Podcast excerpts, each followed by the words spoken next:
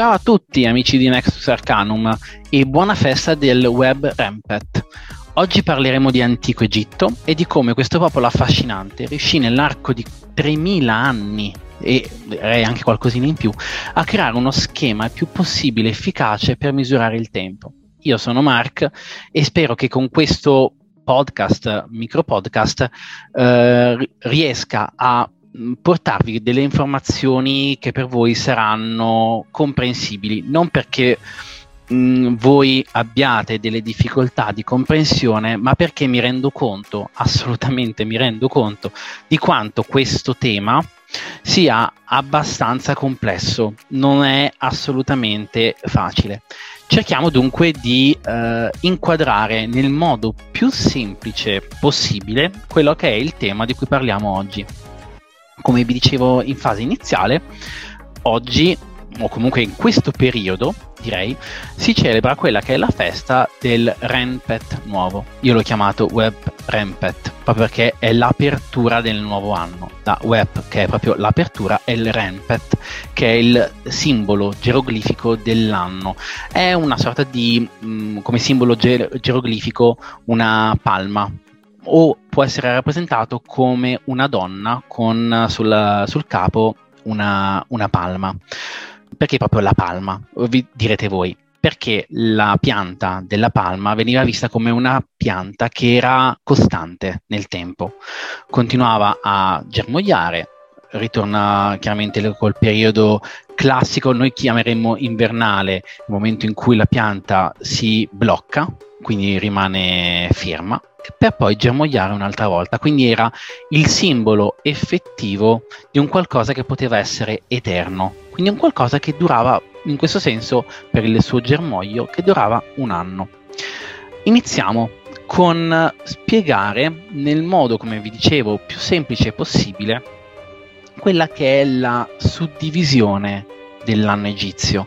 Alcuni mh, soprattutto quando entrano all'interno della, uh, di questa antica religione, partono in quarta. Oddio, in che mese siamo? Uh, c- uh, come si chiamava a suo tempo? Calma, non bisogna essere così affrettati, anche perché bisognerà fare un distinguo sul perché bisogna conoscere la datazione, uh, lo schema e quant'altro, conoscere quando cadono delle festività e perché invece potremmo addirittura bypassare questo concetto e visionare il nostro attuale schema uh, di calendarizzazione. Lo vediamo comunque in questo, in questo podcast.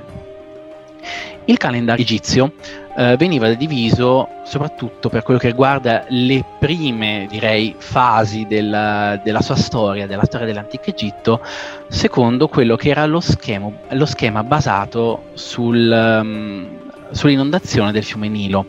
Il Nilo è per noi viene visto come il fiume più lungo del mondo, molto bene, perfetto, però per un popolo così antico non era solo fiu- il fiume più lungo del mondo, che tra l'altro non sapevano fosse il fiume più lungo del mondo, ma era la prima eh, fonte di sostentamento. Se non c'era il fiume Nilo che portava il limo, parliamo di un popolo che avrebbe dovuto subire diversi anni di carestia.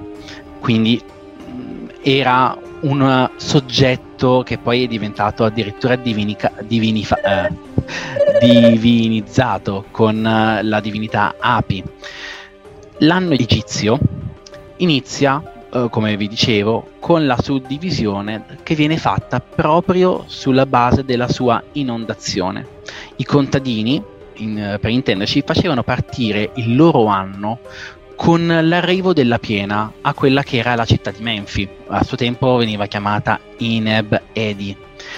La data, mh, mm, chiaramente adesso sicuramente uh, tutti voi state domandando, sì, ok, ma anticamente quando avveniva uh, c'è uno schema con cui possiamo saperlo? Mh, mm, a ritroso con gli studi degli archeologi si è riusciti a capire che la piena del fiume Nilo era all'incirca, e dobbiamo, è proprio doveroso dire all'incirca, perché cambia sempre tutto, al 20 di giugno. Ora, a oggi questo non avviene più, proprio perché il Nilo non subisce più quel processo di eh, ingrossamento delle, dei propri argini per via della diga di Aswan. Chi eh, di voi eh, si ricorda di quello che è successo al tempio di Abu Simbel, quando dico diga di Aswan dovrebbe subito dire ah ok ho capito. In pratica il fiume Nilo non ha più eh, l'ingrossamento dei propri argini proprio perché è stato reso il più uniforme possibile per garantire durante tutto l'anno e non soltanto in alcune fasi specifiche eh, quella che è per l'appunto il, um, il nutrimento di limo che viene, portato, che viene portato proprio dalle sue acque. Quindi si può dire che questo Uh, quindi lo schema del calendario nilotico, chiamiamolo pure così, è un calendario che oggi non può più essere tenuto in considerazione. Buono sapere che si è partiti da qui, ma si è andati avanti. Il popolo egizio è sempre stato una, um, un popolo, per l'appunto, che ha sempre guardato non soltanto in basso, quindi guardando il, il Nilo, ma anche guardato in alto, alle costellazioni molti diranno ah, un popolo straordinario, ha fatto cose stupefacenti eh, guardando le costellazioni. Bisogna dire ni, proprio perché parliamo di una popolazione che Uh, è vero, è, sta- è una popolazione molto att- è stata molto attenta alla costruzione anche delle sue piramidi, di cui si parlerà sicuramente anche in futuro, però è anche vero che non aveva ancora bene la concezione di quelli che sono i moti della Terra attorno al Sole e, sulla, e su quello che appunto sono i classici movimenti degli astri. Uno di questi esempi viene proprio dal calendario che viene chiamato come Sotiaco. Sotiaco il calendario Sotiaco viene dal nome della stella Sotis.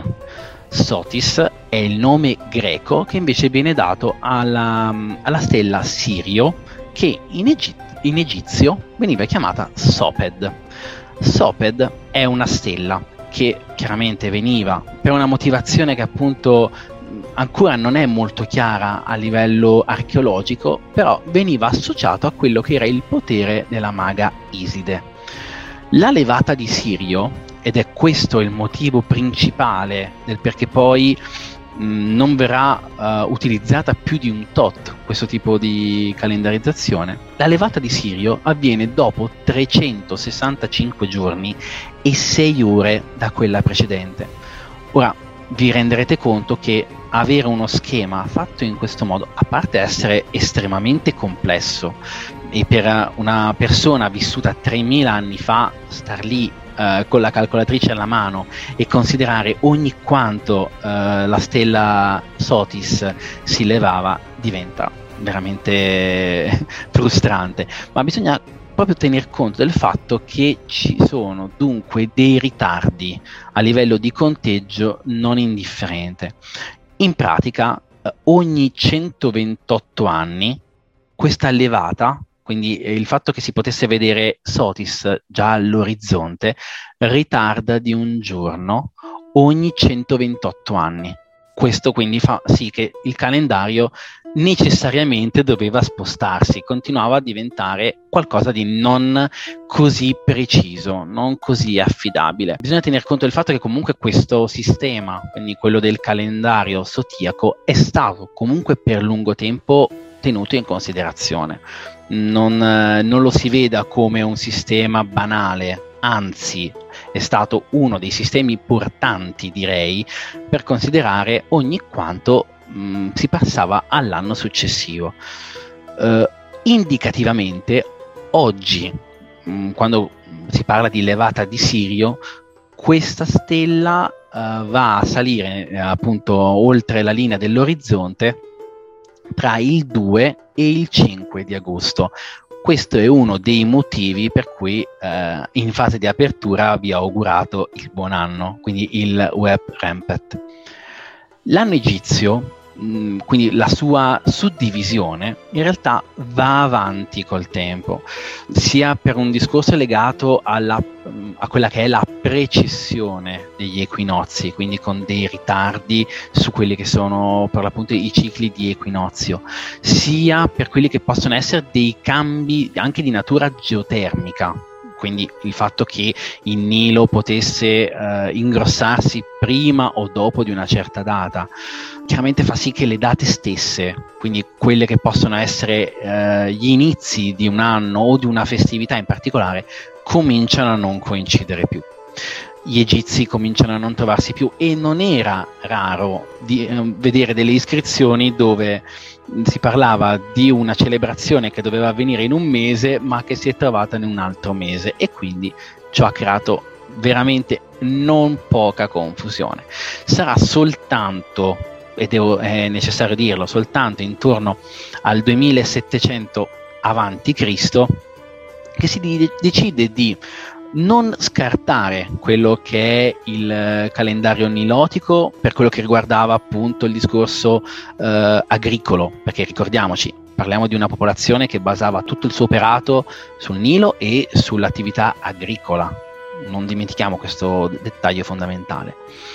Ma eh, comincia ad affiancare a questo calendario, quello nilotico, un secondo calendario. Questo calendario veniva chiamato Vagus il nome già dovrebbe farvi capire un pochino di cosa parliamo, perché Vagus, già voi direte, è vago, quindi un po' 50-50, giriamo, eh, tiriamo a indovinare.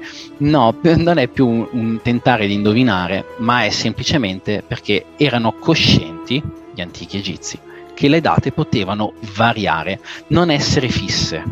Quindi anche per loro era più semplice capire che una determinata festività non poteva essere fissata con un giorno preciso, bisognava sempre valutare quelle che potevano essere delle condizioni eh, termiche, mh, mm, delle condizioni legate anche alla politica per, fare, per far subentrare una festività o meno, ma è anche poi chiaramente a, allo stato sociale in cui ci si trovava in quel momento.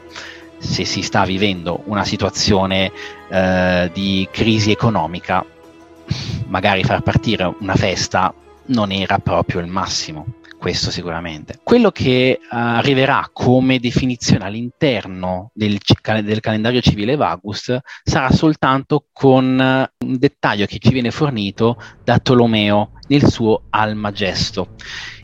Tolomeo sostiene infatti che il, l'anno in quel periodo fosse al 21 luglio del, dell'anno 135 e questo poi anche Censorino lo andrà a confermare. Vedremo però che in maniera costante queste date andranno uh, scivolando. Oggi è il 21 luglio, poi si arriverà al, al 30 di, lu- di luglio, poi si finirà su agosto, quindi anche loro cominceranno ad avere sempre dei dubbi su quello che potrà essere la calendarizzazione in realtà una definizione di quella che sarà uh, per l'appunto una um, uh, calendarizzazione ufficiale non ci sarà fino a che l'Egitto non diventa una um, colonia romana, quindi soltanto quando sarà l'imperatore di Roma a definire che, uh, che schema bisognerà seguire in tutto l'impero, l'Egitto avrà sempre un suo modo di girare quello che poteva essere um, uno schema di pensiero sulla suddivisione dell'anno. Diciamo che c'è sempre stata anche da parte di Roma, prima che eh, chiaramente l'Egitto diventasse una delle sue colonie, però c'è sempre stata da parte di Roma una volontà a lasciar sì che questa suddivisione mh, mm, tenesse comunque banco, quindi che gli egizi potessero continuare a definire quello che era il loro periodo, mh, mm, quelli che possono essere i periodi per lo schema dell'anno egizio.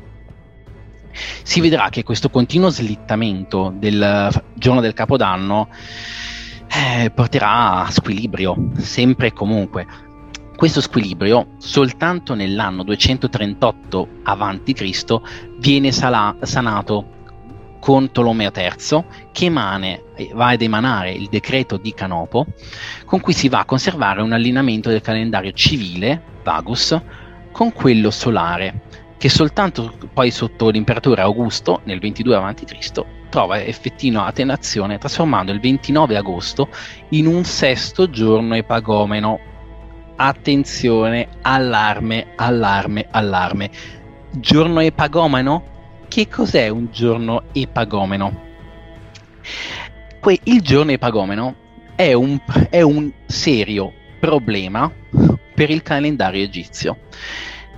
Sostanzialmente, quello che si è verificato è che la divisione dell'anno in schemi di uh, tre mm, macrogruppi, quindi chiamiamole in tre stagioni, in cui all'interno ci sono dei mesi formati da 30 giorni, considerando poi la levata di Sirio e tanto altro, che non voglio andare a, voglio andare a complicarvi davvero la vita in questo, eh, creerà un, uno squilibrio, uno squilibrio che consiste in 5 giorni, poi sarebbero in realtà anche 6, in, quelli che sono i nostri anni bisestili, in 5 giorni che non rientrano in nessun mese. Sono 5 giorni che per il, l'antico egizio, essendo non catalogati, diventano dei giorni infausti, giorni in cui fare qualsiasi attività, qualsiasi celebrazione o simile poteva essere un problema. A volte fanno domande, ci fanno delle domande del tipo e se qualcuno nasceva in uno di quei periodi? E se qualcuno uh, si, trovava, si, trovava, si trovava per forza di cose a dover partire, per esempio, in uno di questi giorni, era sconsigliabile era assolutamente improponibile o era fattibile. La realtà sta nel mezzo. Ovvero, i giorni sono considerati come giorni infausti.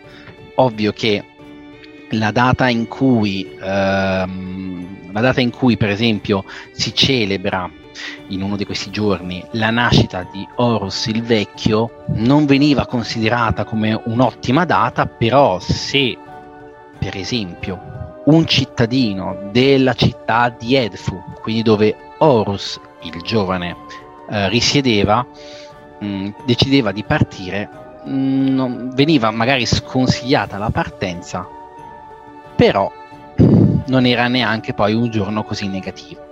Sicuramente quello che ci viene attestato eh, da parte delle fonti ed è una cosa su cui noi assolutamente siamo, uh, siamo fermi su, questa, su, questo dettaglio, è che l'unica data uh, considerata come giorno positivo per un antico egizio era soltanto il 27, quello che è il nostro 27 agosto, la nascita di Iside.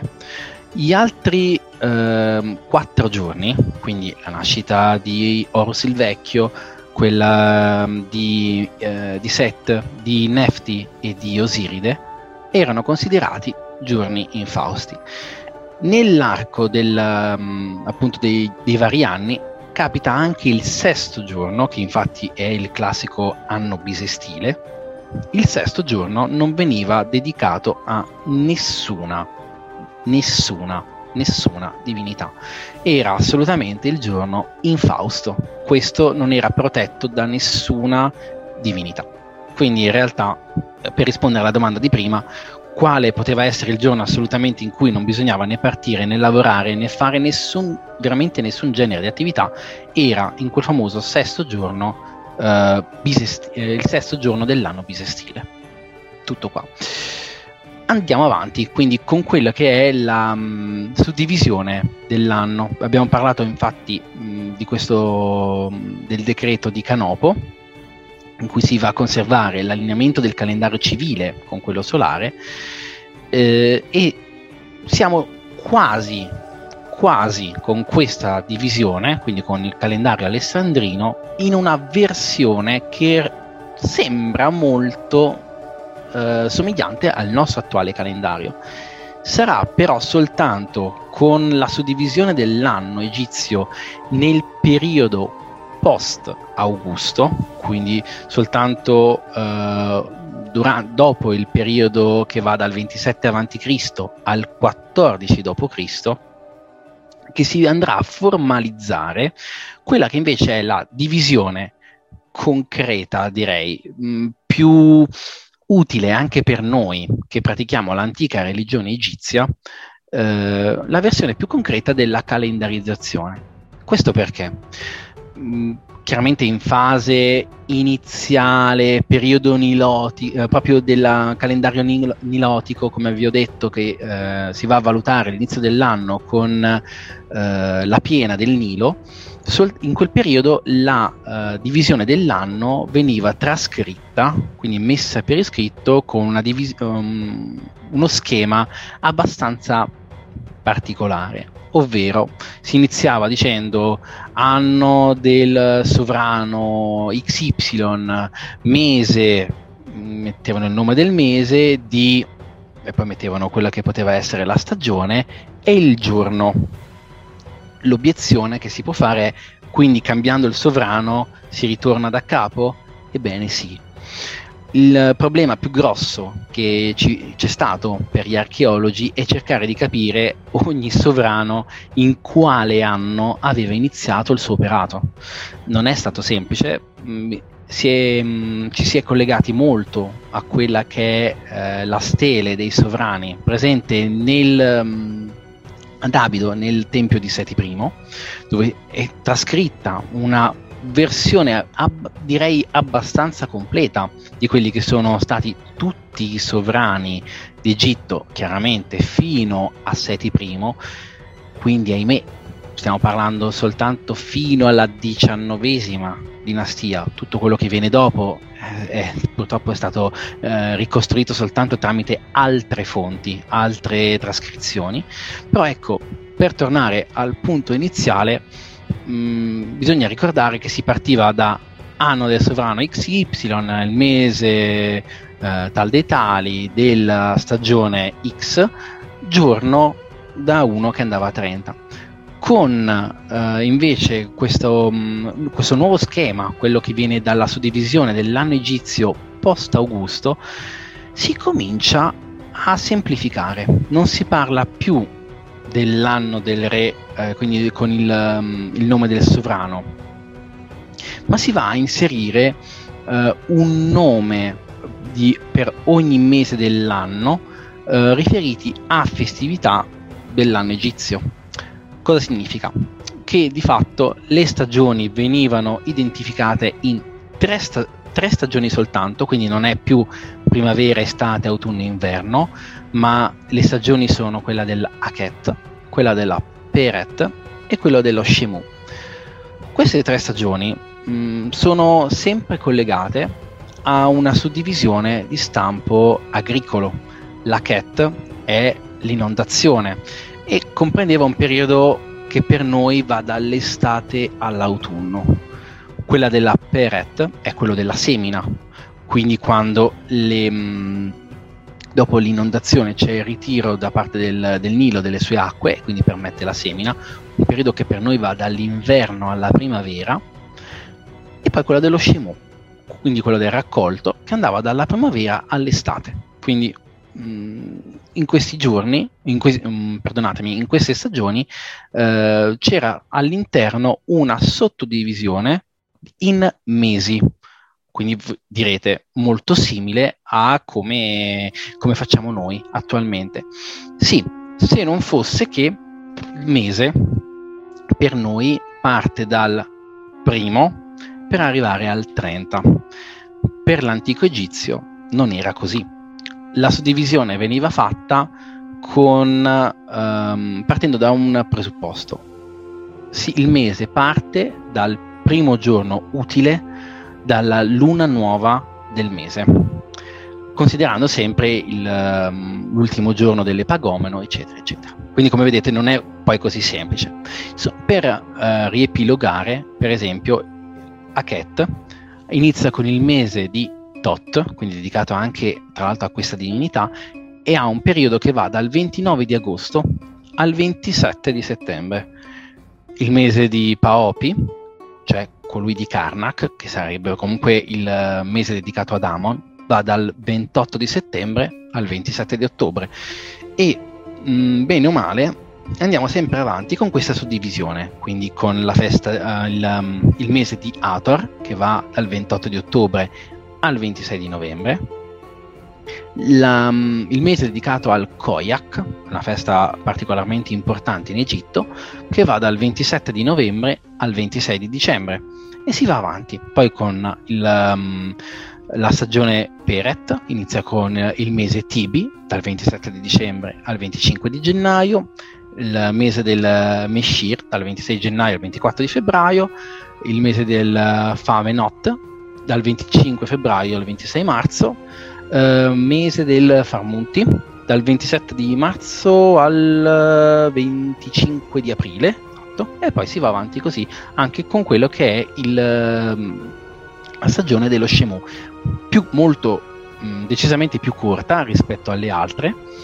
Eh, è una stagione, infatti, che presenta all'interno soltanto, diciamo, soltanto eh, quattro, ehm, quattro mensilità, dal 26 di aprile al 25 di maggio, con il mese di Pacon, il mese di Paini dal 26 di maggio al 24 di giugno, il mese di Epifi dal 25 di giugno al 24 di luglio e il mese di Mesori o Mesore dal 25 di luglio al 23 di agosto. Qui poi parte il problema, cioè quei giorni che non sono inseriti in nessun contesto, i famosi giorni pagomani di cui parlavamo prima.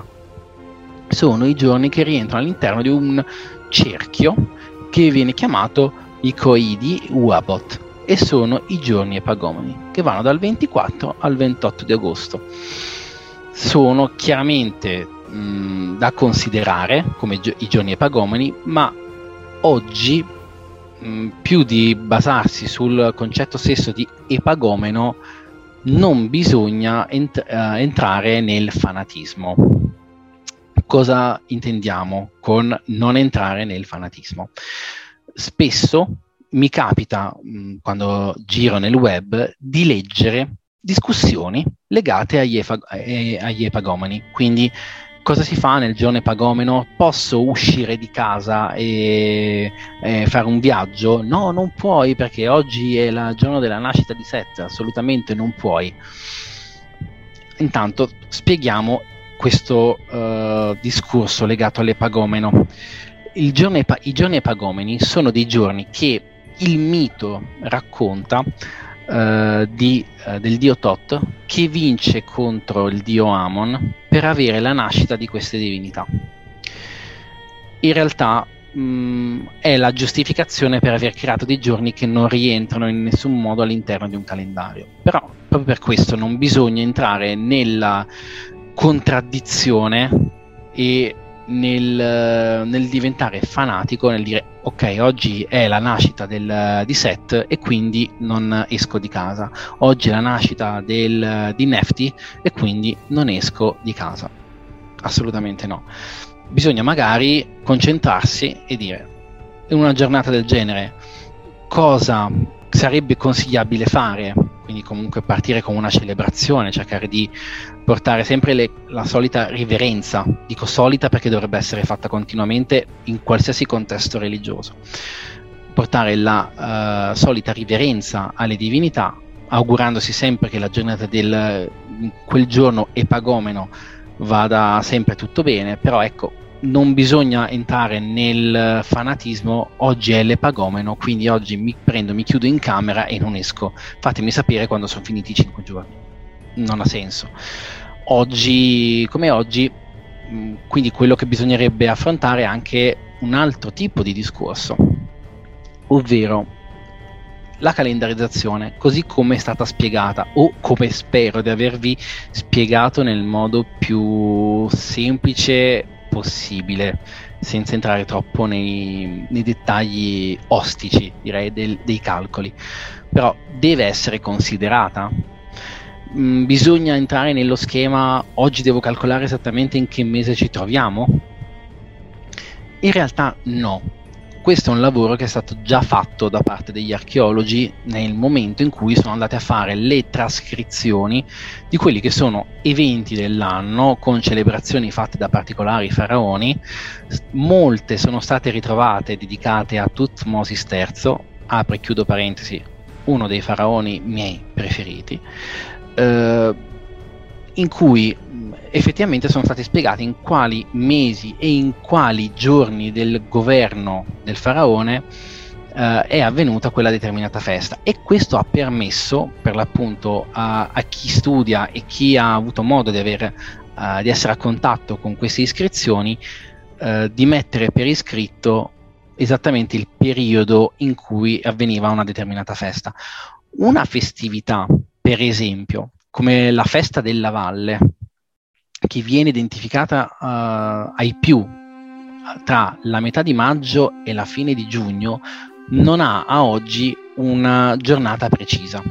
Non c'è una fonte precisa che oggi ci dica esattamente quando veniva fatta quella festa. Bisogna entrare quindi nel fanatismo e cercare oggi mh, le fonti più ehm, non accreditate, ma più eh, continue su tali festività? A parer mio, no, non serve. Sapere che la festa della valle va dal 15 di, eh, del mese di maggio al 30 dà a me modo, per esempio, di trovare il momento più, tra virgolette, bello per me per celebrare quel tipo di festività eh, in tutta calma con i miei tempi. Non c'è una, un obbligo, ma anche lo stesso Web Rampet che veniva celebrato il giorno successivo alla levata sotiaca. Si, oggi si dice dal 2 al 5 di agosto, ma queste sono date variabili. Domani potrebbe diventare di, ba- di base il 6 di agosto e quindi si sposta ancora l'anno è giusto o è sbagliato eh, festeggiare il 2, il 3, il 4 e il 5? Credo che la cosa più importante sia definire il periodo. L'obiettivo dell'Egizio non era definire il giorno preciso in cui c'era una celebrazione, ma definire il periodo. Era importante per uh, una persona che si trovava sulle rive del Nilo assicurarsi per prima cosa la propria sopravvivenza e quindi cercare di considerare quando il Nilo avrebbe portato il suo fertile limo sulle sponde per poter capire quando poi cominciare la semina e quando poi iniziare con il raccolto. E per il fertile limo veniva ringraziato il dio Api, eh, anche la dea Mut, eh, protettrice dell'acqua, quindi c'era comunque una, diverse, c'erano comunque diverse divinità che intervenivano in questo. Non c'era il deve succedere il tutto al esempio al 6 di aprile perché se non è il 6 di aprile è un anno, un anno infausto. Non è così. Non c'è bisogno di, di diventare matti. Mm, piuttosto bisogna cercare di eh, comprendere la mentalità egizia soprattutto da un punto di vista antropologico. Quindi senza farsi mille problemi su come poteva essere diviso l'anno da notare, e su questo probabilmente anche con, um, con, le ragazze che oggi non mi hanno fatto compagnia, eh, non mi ha fatto compagnia nessuno, in realtà sono io da solo che mi autofaccio compagnia. Um, faremo sicuramente anche un podcast dedicato all'astrologia, quindi proprio alla visione degli astri. Ammetto che non sono ferratissimo, spero di diventarlo presto. Um, considerando non soltanto la religione egizia, ma anche quelle dei popoli sempre legati al Mediterraneo, quindi uh, greci, i romani, babilonesi, anche, perché no? Uh, considerando appunto questo influsso che c'è stato a livello mediterraneo sull'osservazione delle costellazioni, per fare anche un termine di paragone con uh, l'Egitto, che cercava di trasportare il suo credo anche in ciò che vedeva in cielo. Che dire ragazzi, io eh, mi sono divertito tantissimo a spiegarvi nel modo più easy, direi, più tranquillo possibile la suddivisione dell'anno. Se avete dei, delle domande, fatele pure tramite, tramite, la pagina Facebook Nexus Arcanum nel gruppo dedicato. Uh, su Instagram assolutamente potete contattare me uh, e le ragazze e direttamente anche la pagina Nexus Arcanum. E che dire, spero davvero di avervi portato delle belle informazioni. Pura buona festa del web Rampet. Ciao a tutti ragazzi.